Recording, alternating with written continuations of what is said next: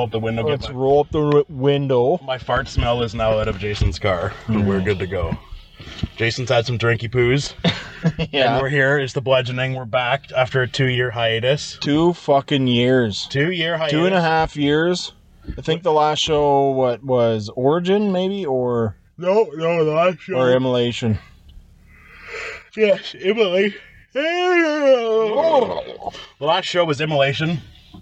Now, I don't know what happened in the rest of the world where our tens of listeners are from, but here in Toronto, we had a pandemic. And we're not about doing those Skypey interviews. Yeah, we thought about it, and then we planned a few, and then they didn't work out, so we decided to drop them. Yeah, and also we just didn't want to do it. And they're annoying to do, so we didn't do them. But well worth the wait, I think. Yeah, well worth the wait. We had the first shows in Toronto have been pretty sick. We've been to 3 shows now in the last month, so that's pretty cool. Yeah, yesterday we went to see Mayhem. They played with Midnight, and not Watain. No. Much to my chagrin. Yeah, much to everyone's chagrin, but that's okay. Mayhem was still fucking awesome. And then tonight, we got to see Omnium Gatherum and Allegaeon. I don't know how to say their name properly. But me either, but pretty sure he said Allegaeon when he was on the stage. But it's not how Allegaeon is spelled. It's Allegaeon. Allegaeon. Something that we also got in with Markus, and he, I don't think, touring with them for a few months, still didn't know how to say their name. So I think, but they fucking ruled. I'm not a huge tech death guy, but they had a lot. They fucking ruled. I liked them a lot. Unpronounceable name. See, the thing with like tech death, when they're live, it's hard to tell how techy they are. Right? Yeah. Because they're just heavy as fuck. Yeah, super fucking. And that vocalist. Holy fuck. He fucking crushed it. It's impressive. It's impressive, his range going from the growls to the high notes. And speaking of actually clean vocals, I wish I'd asked Markus about his clean vocals. I don't think he's ever done them before, and they fucking rule live and on the new album. Well, a lot of their old albums still had like clean singing. But it's not him. I don't know if it is. Not, yeah. I looked it up on my phone. We had the chance to ask him. I looked it up on my phone during the show. Oh, really? Because I was curious. Yeah. And it is not. This is new for him, so good on him. I wish I got to ask him about that. Yeah, it was really good. I didn't expect, like, a lot of the bands, I thought, like, these heavy metal bands, they pipe in these clean vocals from, like, outside the band sometimes, and then live it doesn't really translate, but, man. Yeah. They were fucking killing it. Good show. It was such a good show. Yeah. I've never seen them headline before. Yeah, we've seen them with Amorphis. We've done an interview with Omnium Gatherum before, but with Yuka. And we've also done an interview with Markus, but with his other band, Insomnium. So this is an interview with just Markus, going through his career, kind of... Well, we just had a fun chat, to be honest. Honestly, we just sat and chatted for a bit. He talks about his new black metal project, I Am The Night, which Jason and I heard a couple of the fucking songs, and they're fucking awesome. And it's fucking awesome, and he's really into it, which is he seems refreshing. Very, very, very stoked about his new black metal project. And we started to talk about like if his black metal band takes off. Me and Jonas are now fighting over the AC. See, Jason and I have very much disagreement with if the AC should be on or not. No, it's 10 degrees out. Listen, that is a air conditioning. It's March. It's March in Canada. And it's less than 0 degrees. It's 11:00 at night, and I want to put the fucking AC on. I'm not a normal person, and AC also. Very bad for audio quality. Yeah, also, yeah. Famously bad for audio quality. Yeah. Anyways. Like the bludgeoning, AC is famously bad for audio quality. Hey, our audio quality's not bad. No, not bad. It's not great. The Insomnium interview. Oh. Absolute dog shit. Well, there was nothing we could do. When you record an interview in a bar, in a crowded bar, it's usually. And some band is doing their sound test and. Yeah. At least here we had the green room. Yeah, there was a band warming up, but I think I'm. It still sounds all right. Like props to the Velvet Underground green room. Very nice green room. Oh yeah, We're starting to be experts on the Toronto venue green rooms. We could start a YouTube channel. Oh, Jesus Christ. Like LED lights on cars. Should not be allowed. Anyways, our interview with Markus, really great. Really, like, kind of off the cuff. We weren't really talking too much about the show or the album. We just kind of hung out with them and which had a really good chat, which is what I like to do. We aim to do that. This ain't your typical fucking... And you know what? It's refreshing for the artist as well, because many times we've had these interviews, they've said that. If you're new to the bludgeoning work, we like to just talk. We like to get to know the person, not a fucking promotion for the album. We're going to throw out a promotion for the album. Buy the new Omnium Gatherum album, our Origin, in stores now. Buy I Am The Night when it comes out. Buy all of fucking Markus's work because it's awesome. Buy everything from Allegion. Yeah, buy everything. Buy everything from Insomnium. Buy everything from every band. And listen to the fucking record.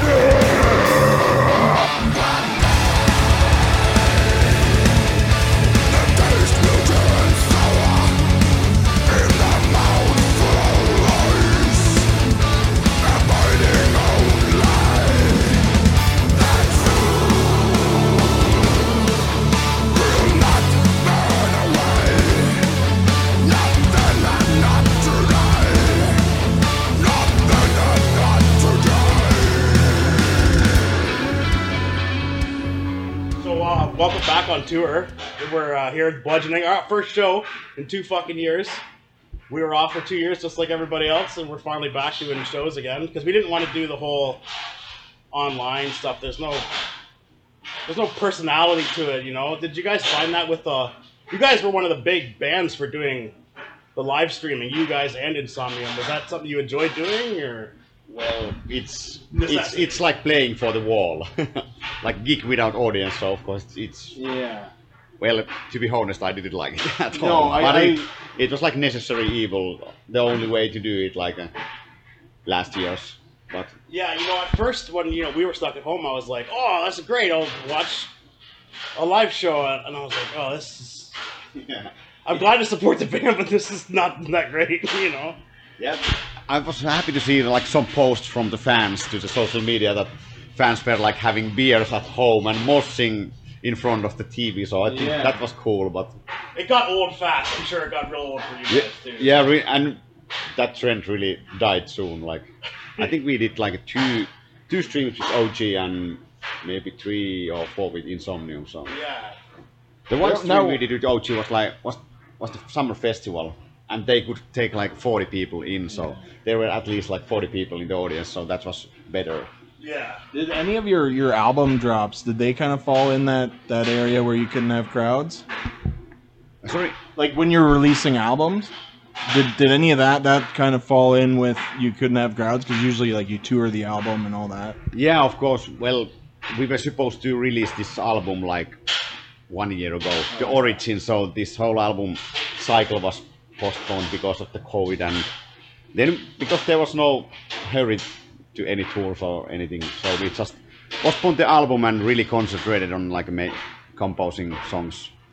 Put half of the songs to trash bin and write new, better ones. Yeah, you've been a fucking for not being touring and being shut down. You've been a pretty busy guy for the last 2 years.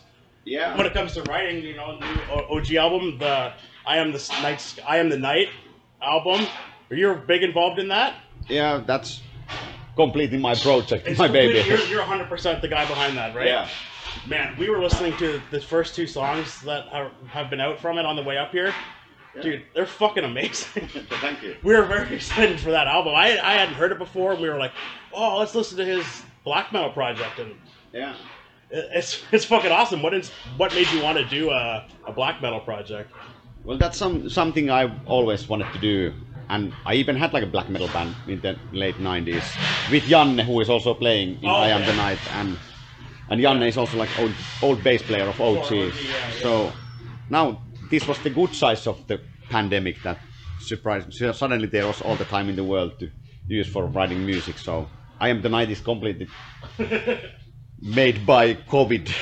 So Some teams I didn't have time like before for this, but now I'm really stoked about this project. And when you're not touring all the time, you're just able to just sit and write and write and write kind of thing. Yeah, and now already this band have been getting tour offers, and we have a booking agent, so we even might be here someday. You're gonna tour? We were just talking on the way up, man. Like, man, we really hope this tours, but we're like, he's got to take a break for a little bit. Like, yeah. Now, if this band takes off, like, then you're in like, you got a pretty busy schedule, and Insomnium is doing a new album also, like we are starting to record it right after this tour, and then I have a new fourth secret project. Oh, come on. Super group with Finnish and Swedish musicians you would well know, but ooh, you can't tell anything about that? It's still a secret. So. Oh, okay. Oh, okay. You were just like, you haven't spent enough time in front of a studio.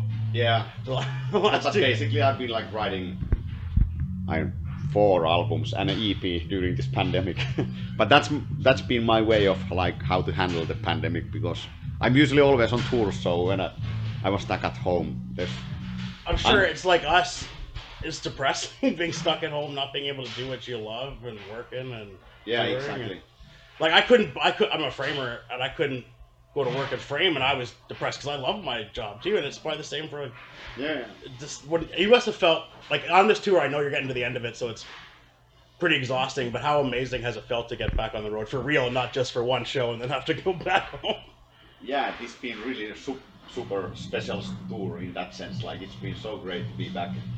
It's been even great to sleep in the tour bus bunk, which been lately been like necessary evil, but we've been like happy, like little things, right? Sleeping when the bus is rolling and all these like little things. So at least we do know now that this is exactly what we love and we need to do. This is our little place in the world. Do you feel that you have? I know it was especially shitty for OG the last 2 years with losing a few members and just a lot of, not drama, but just shittiness within the band and people who don't want to tour anymore. Do you think this tour has kind of solidified the 5 of you? Yeah, we've been having a really good vibe on this tour, and it's been awesome. Like, all the people are so happy in the band, and we have Nick Cordell playing guitar here, and now we're even thinking to take Nick on board to the band for like an actual member, and he would be into it. Of course, it will be a bit difficult because he's from Virginia and there's an ocean between us, but it's doable nowadays. So and the vibe with like all the fans have been so great. Like, I've never seen so much happy people on the gigs like on this tour, because you can really tell, like, everyone's been waiting for this. And Canada, like, we just pretty much opened everything up. Like, this is... Show, I think, in Toronto? Yeah. Yeah. The 4th one, I think? We've been starved, for sure. The first show in Toronto in 2.5 years was... The first band in 2.5 years to play in Toronto was Napalm Death. All right.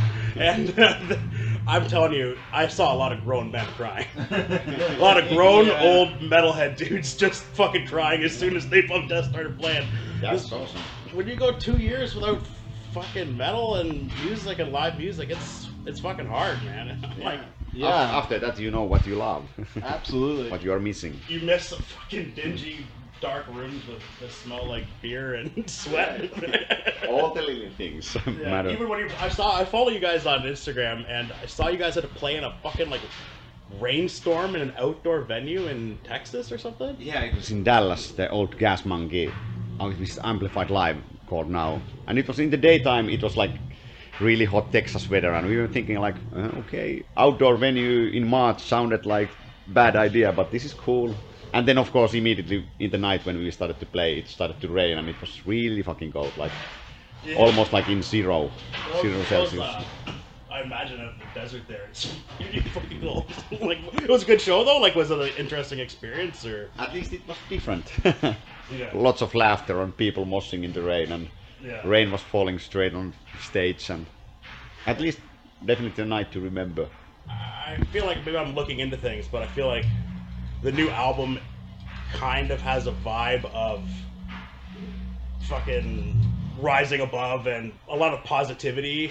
And just a lot of, unity and And you just felt that vibe throughout the whole tour too. But you know, we're fucking back, and the album is filled with happy songs. It's not like all your other albums are depressing, but you know, they have a darker kind of vibe to them. You know what I'm saying?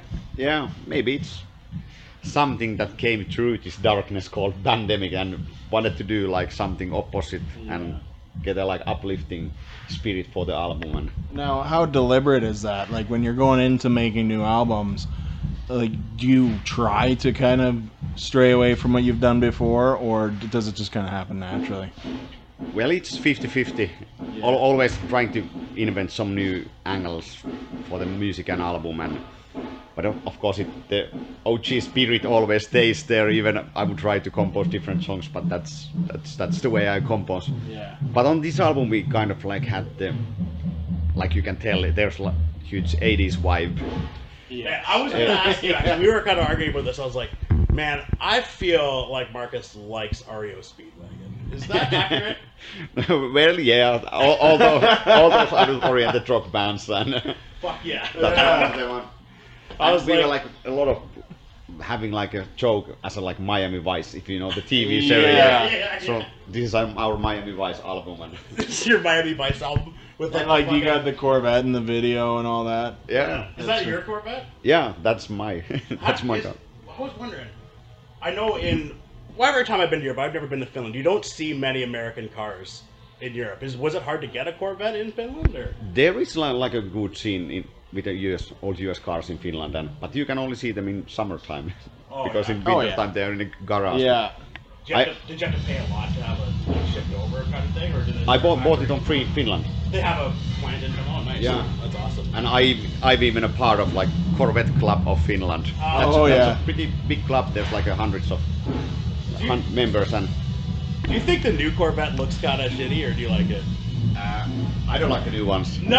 I like the C4 that I'm having and the C3, which is like an older one. Old school, kind of has a muscle car, but I feel like the new one kind of has like a... It's trying to be like a supercar or something. It looks like a JPEG of a Lambo or something like that. Yeah, like all these supercars look the same, like Japanese... Sharp angles and all that, I don't know why Corvette tried to... I don't know.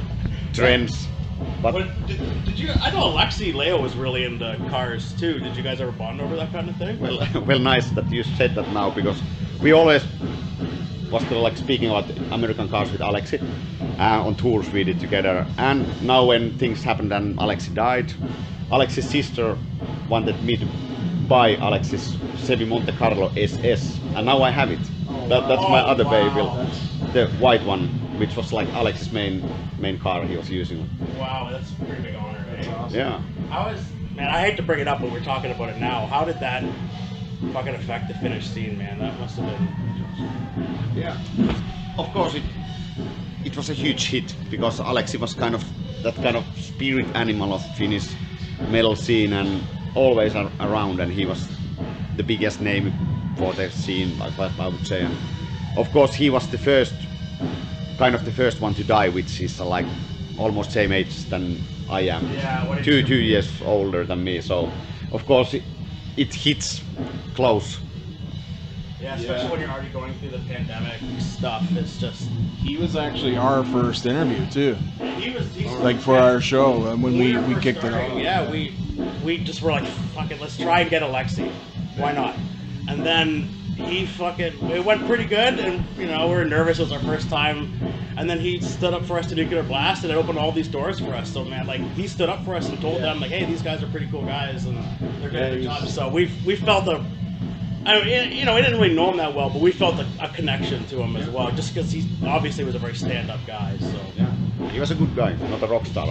I can imagine him doing that kind of support for you guys. And yeah, he didn't have to do that. He completely went out of his way to do that. So we felt it too. You know, the whole metal world felt that. I can't imagine what it was like in the Finnish scene, because it's such a small scene, but it's so big, right? Is it? Yeah. Big guy of the small scene. Little guy of the small scene. Yeah. I know Finland has so many bands in such a small area. Do you pretty much like? Does everyone know everyone kind of thing? Yeah, that is Finnish metal scene. Like when there's happening these metal festivals in the summer, it's like all the backstage guys knew each other. So, and that's nice. Those are always like. I saw the drummer for In the Night Sky. What's his name? Waltteri. I'm sorry, I can't pronounce his name. He's been in every band. Yeah, from looking at his Metallum page, it's like Amorphis, Tear, Bodum, like every band he's drummed in. Yeah. Paradise Lost and Paradise Lost. And he always fills in if someone is sick, then Waltteri stands in. He's just one of those drummers that is just. He's crazy guy. Yeah. And so nice dude, but as a player he's like insane. He can just. He doesn't even have to like do that much like practice. He can just hop in on record on an album or on a tour. I mean. I heard like this story when he was filling in for Amorphis like a few years ago for some festival because Snoopy was sick and Waltteri didn't even play the set, not even once with the drums. He just listened to songs in the train and straight on stage to the festival. That's at a festival show. Yeah. Holy shit! I've heard that different, you know, stratosphere of people, but I heard the same story about Joey Jordison. Filled in for Lars from Metallica at like fucking Glastonbury or something like that. Like just 200,000 people just figured it out. I mean, no pressure, only 200,000 people. Yeah, but I mean, if you watch that video, it's oh man, Metallica with a good drummer is actually pretty sweet. Oh yeah, yeah. I can get that. You guys are doing a lot of festivals in Europe this summer. Well, Insomnium is, I've noticed. Yeah, it both bands. Together over 20, I think. When you do a festival where both of your bands are playing, do you try to make it on two different days, or does it not matter to you? Well, festivals don't matter because I've been even doing tours with both bands, so that's hard. Yeah. I'm getting too old for that, but festivals, you know, same day, that's rather easy.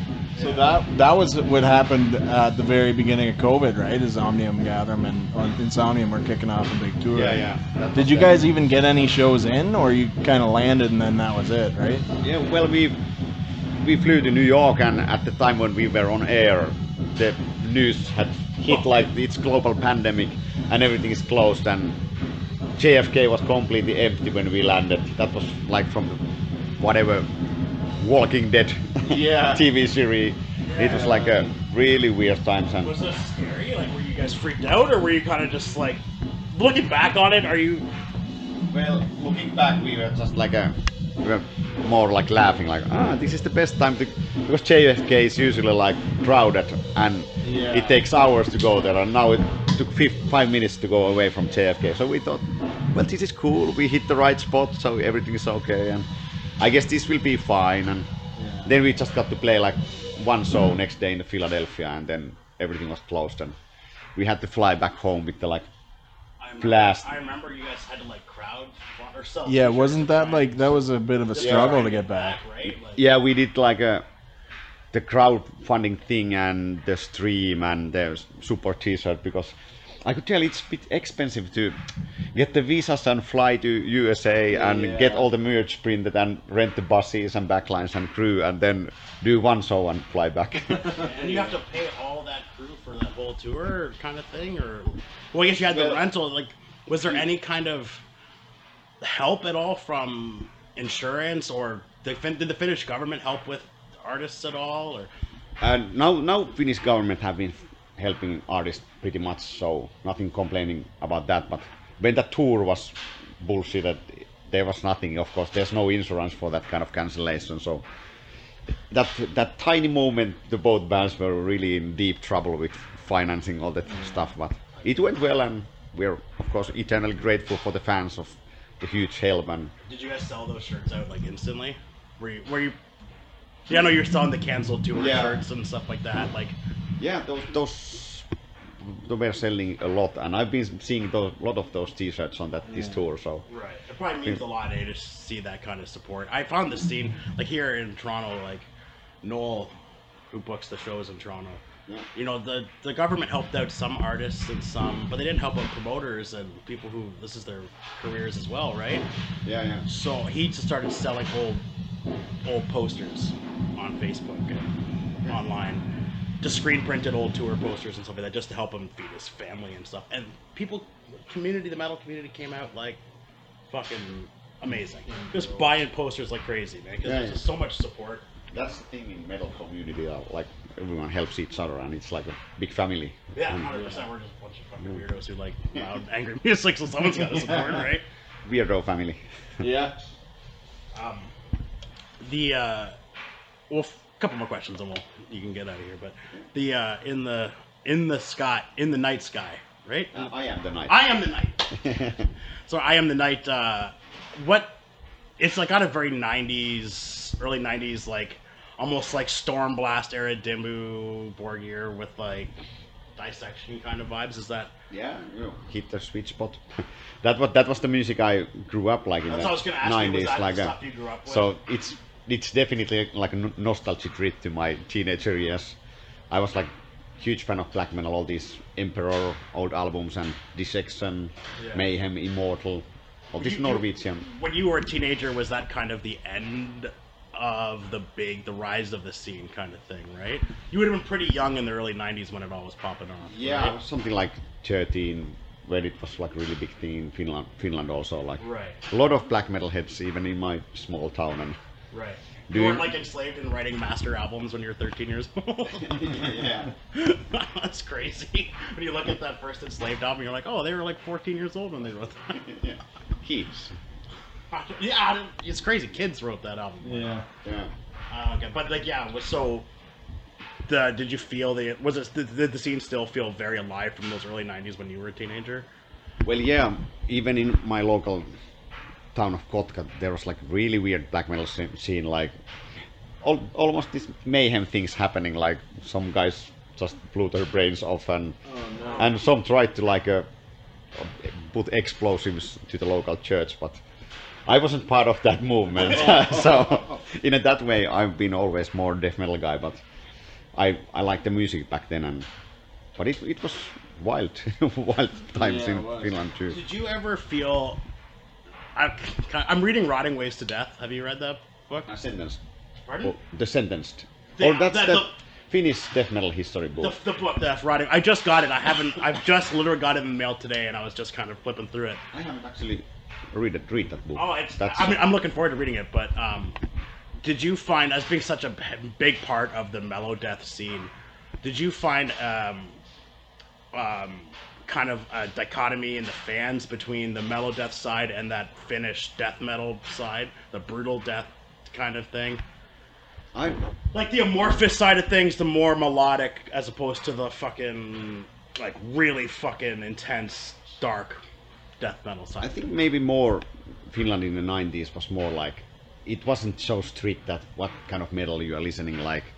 Like people could listen to whatever, same guy could listen Impaled Nazarene and Amorphis and Stratovarius, and it was more like metal. Yeah. It was fine, like it was, you could have a tour that had, you know, Impaled Nazarene and Decadence, and fucking Amorphis all on the same tour. Kind of thing. It was okay back then. But I think nobody now though, right?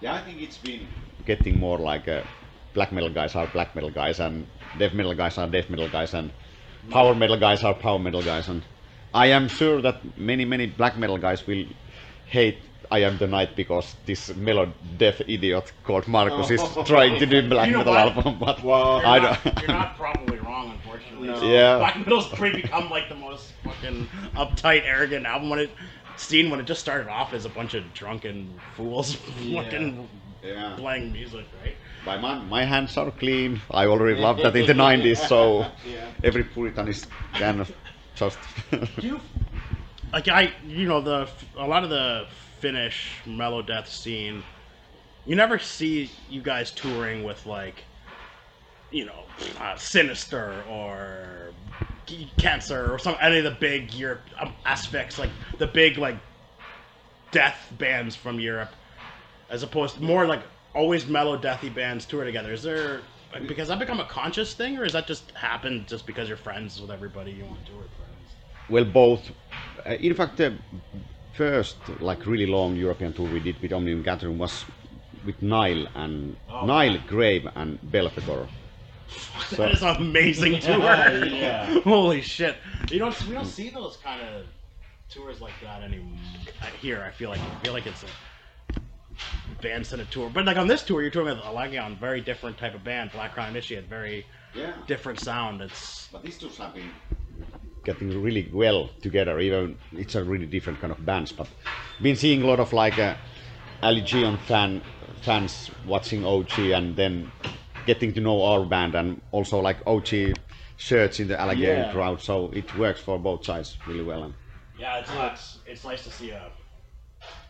Starting to see more of a mix of different types of genres instead of just, you know, Black Crown Initiate. They're kind of like a black metal kind of sound, and it's nice to see that mixture of genres happening again, because there was a few years where it's just like, you're watching the same show over and over again.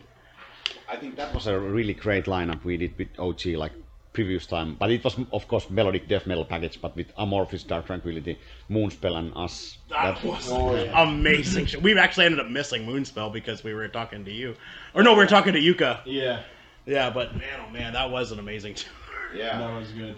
And Amorphis are coming back with Uada, so it's like black metal with Amorphis. It's again, I'm looking forward to that real mix of...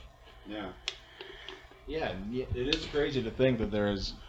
I don't know if that's happening out of necessity. Bands just want a tour and they're not choosing, like they're not like lining themselves up with like their same genres, but it's just kind of working out where... Do you get much of a say in who you tour with these days? Or is the label not? It depends. It's often that agents decide, but for example, this tour, our new booking agent for US was sending me like a list of bands that would be willing to support OG on this tour, and I picked Black Crown Initiate and Allegaeon for this tour myself, so because I like the band, I checked the stuff and thought that this will be cool. So, okay, that's interesting. So you, I feel like they're Allegaeon or Alleg, I don't know how to pronounce it. Allegaeon. That's a hard one. Yeah. Allegaeon. Allegaeon.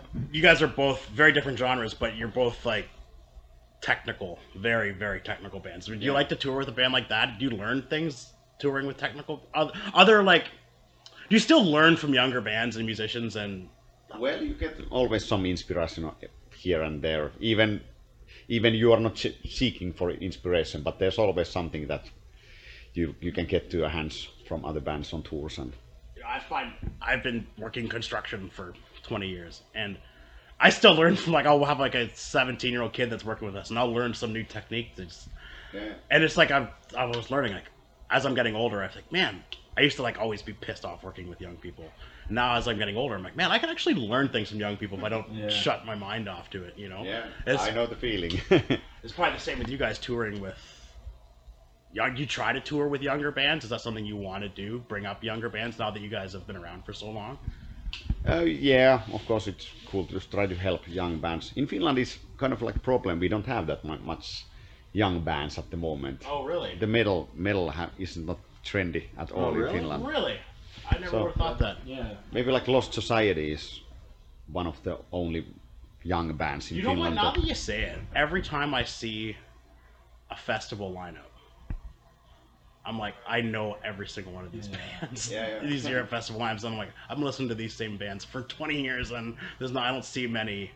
And young European bands, that's true. And it's stupid. When I was like meeting some Century Media people in Los Angeles, the Century Media guy was saying to me, calling Omnium Gatherum as like a young band. And I said like, dude, I formed this band 96, and you do you think this is a young band? And well, in some way, OG still is a young band in this genre. Yeah. And then when you check about like Amorphis or Dark Tranquility or whatever, Dimmu Borgirs, they are 10 years older almost.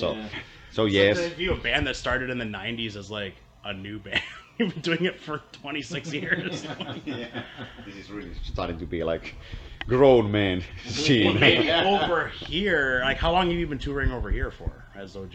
OG did the first tour in 2013 in North America, so really you haven't been coming really around. Just the exposure thing, right, for us over on this side. You're kind of new to us over here.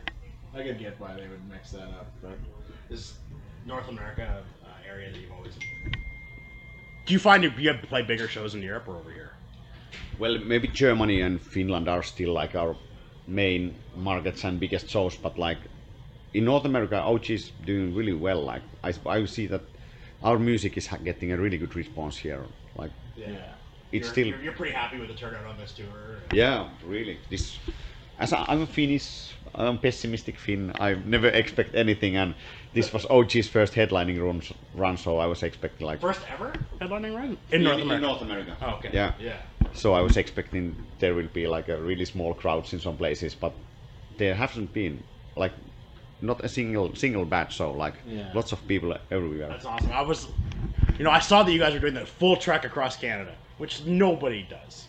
Yeah. Like I was like Saskatchewan and Manitoba and all these. Nobody plays. I like the people there must have really turned out for it because nobody ever comes to fucking Saskatchewan. There was like really good shows, for example, in Winnipeg and Regina. So.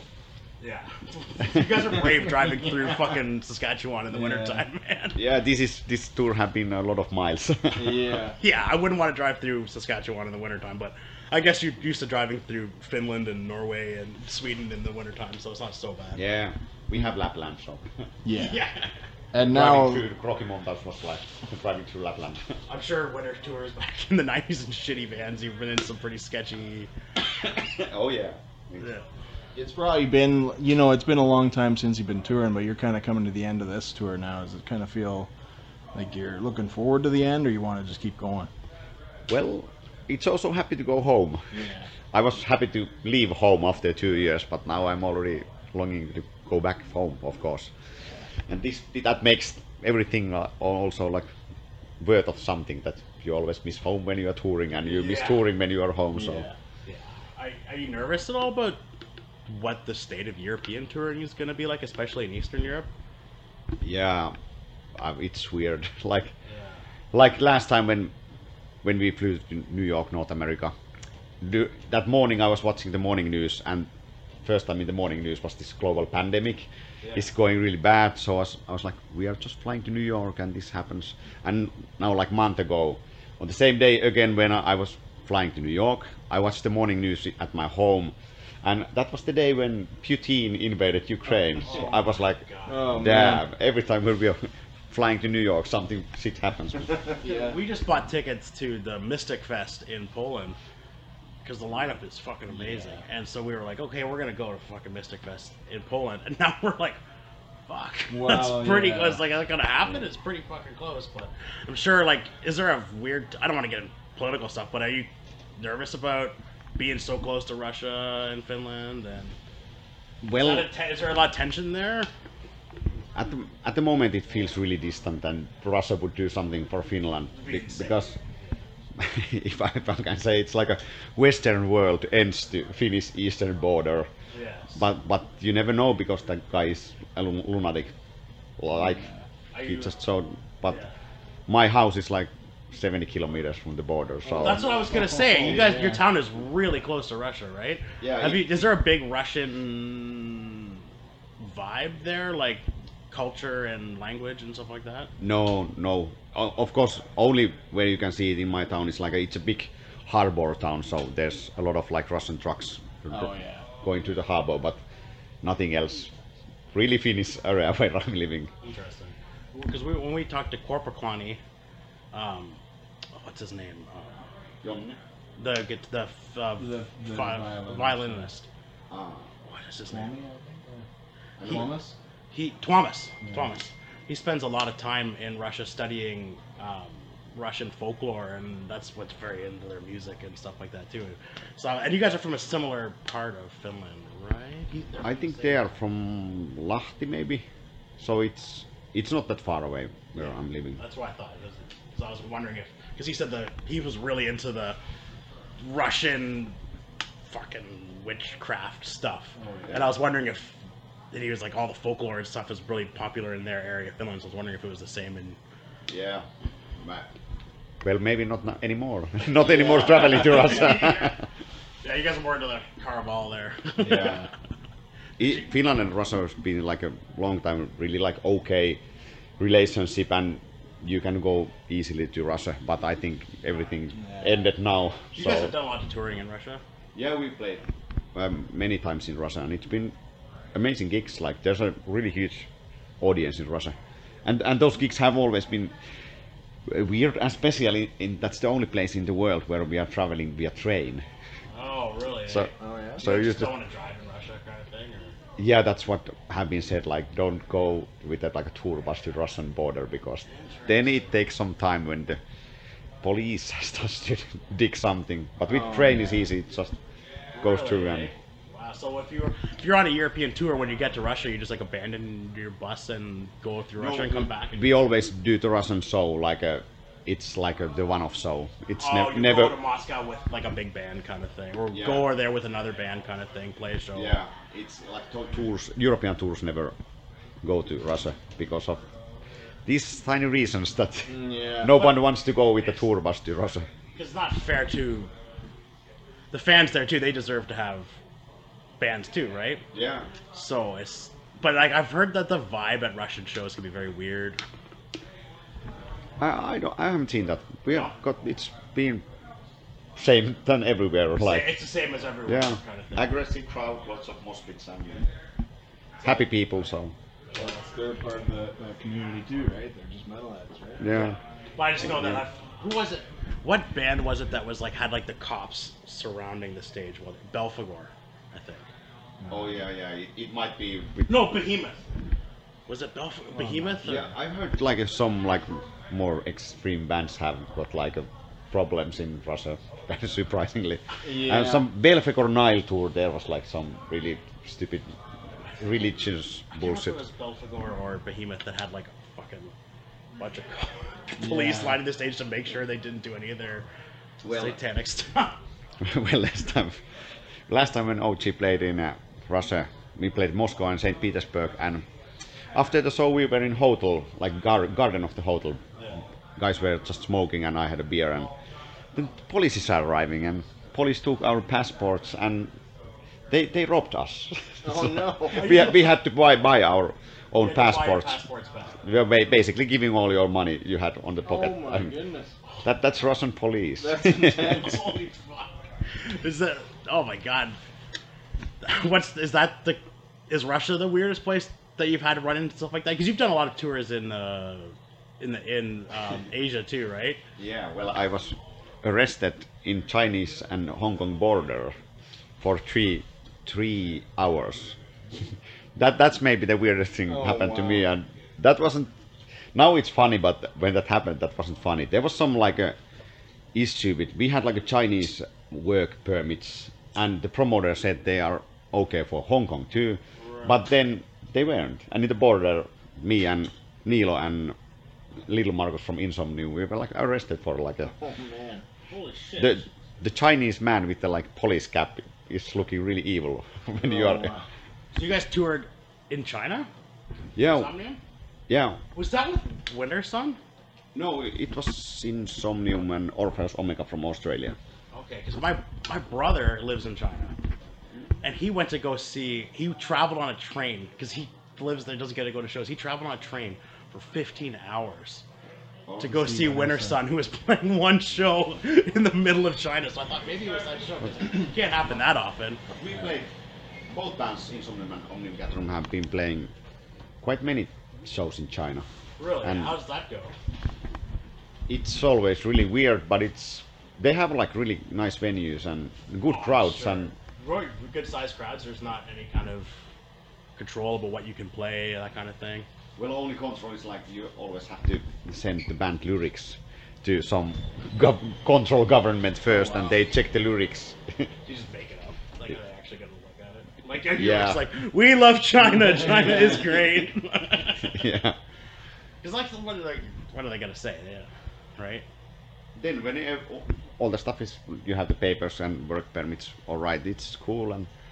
Chinese metal crowd is also like really great. My brother was saying that the turnout at Wintersun was huge. Yeah. He said there was like hundreds of people. He was not expecting it at all because he lived in China for 10 years. He's never even met another metalhead. What, over 1 billion people in China. Yeah. So. And they just travel from fucking all over to go to a show, right? He was like, my brother's like, I've lived in China for 10 years. I've never met a metalhead. I go on a train for 16 hours, and apparently every metalhead in the country is at this Wintersun show in the middle of China. So is it that big statistical fact that if you have 1 billion people, there have to be at least few hundred metalheads? Yeah. Is it worth it financially to go over there, or do you kind of just do it just for the fun of being on tour in a strange place? it's been worth it when we are doing like a China and Japan and Australia and like ASEAN Australian tours. Right. Then it's really good. And Japan comes out for it. Well, Japan is another thing. That's wonderful. Yeah. That's one of the best places in. Are you a record collector? Yeah. So when you go to Japan, do you come home with a suitcase full of records? Yeah, from Tower Records, Tokyo, and but I always have my suitcase full of records, even here from Canada or US. I'm still like an old school guy, and I have like a huge collection of vinyls and CDs. Do you still, when you go to a new town, is the first thing you do you find a record store? Yeah, really often. That's my kind of tourism. Where'd you go today? Well, today I didn't went anywhere. Oh, okay. Here would be nearby some, because we were really late. I'm sure there's something on this stretch. Yeah. There's.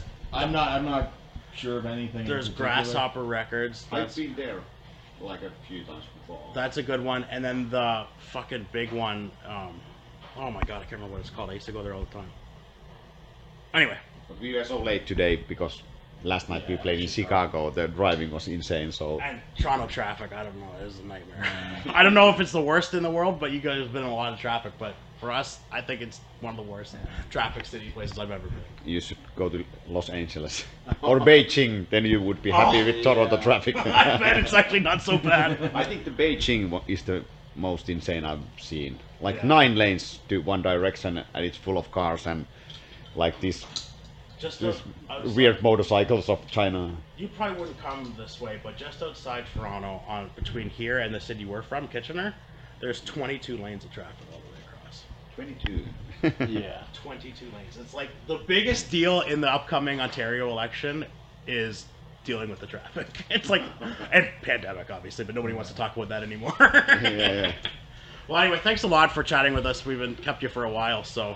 No, thanks a lot, and we didn't even talk about the new album, really, but a little bit, the new album Origin is out now. Yeah. You guys are happy with how it's going, how it's selling? You're getting ready to get? I guess it's been out for 5-6 months now, so. Yeah. Well, the first months again disappeared to pandemic, but we did the first Finnish tour, and it went great, and so we're really happy with the album. It seems people like it, and.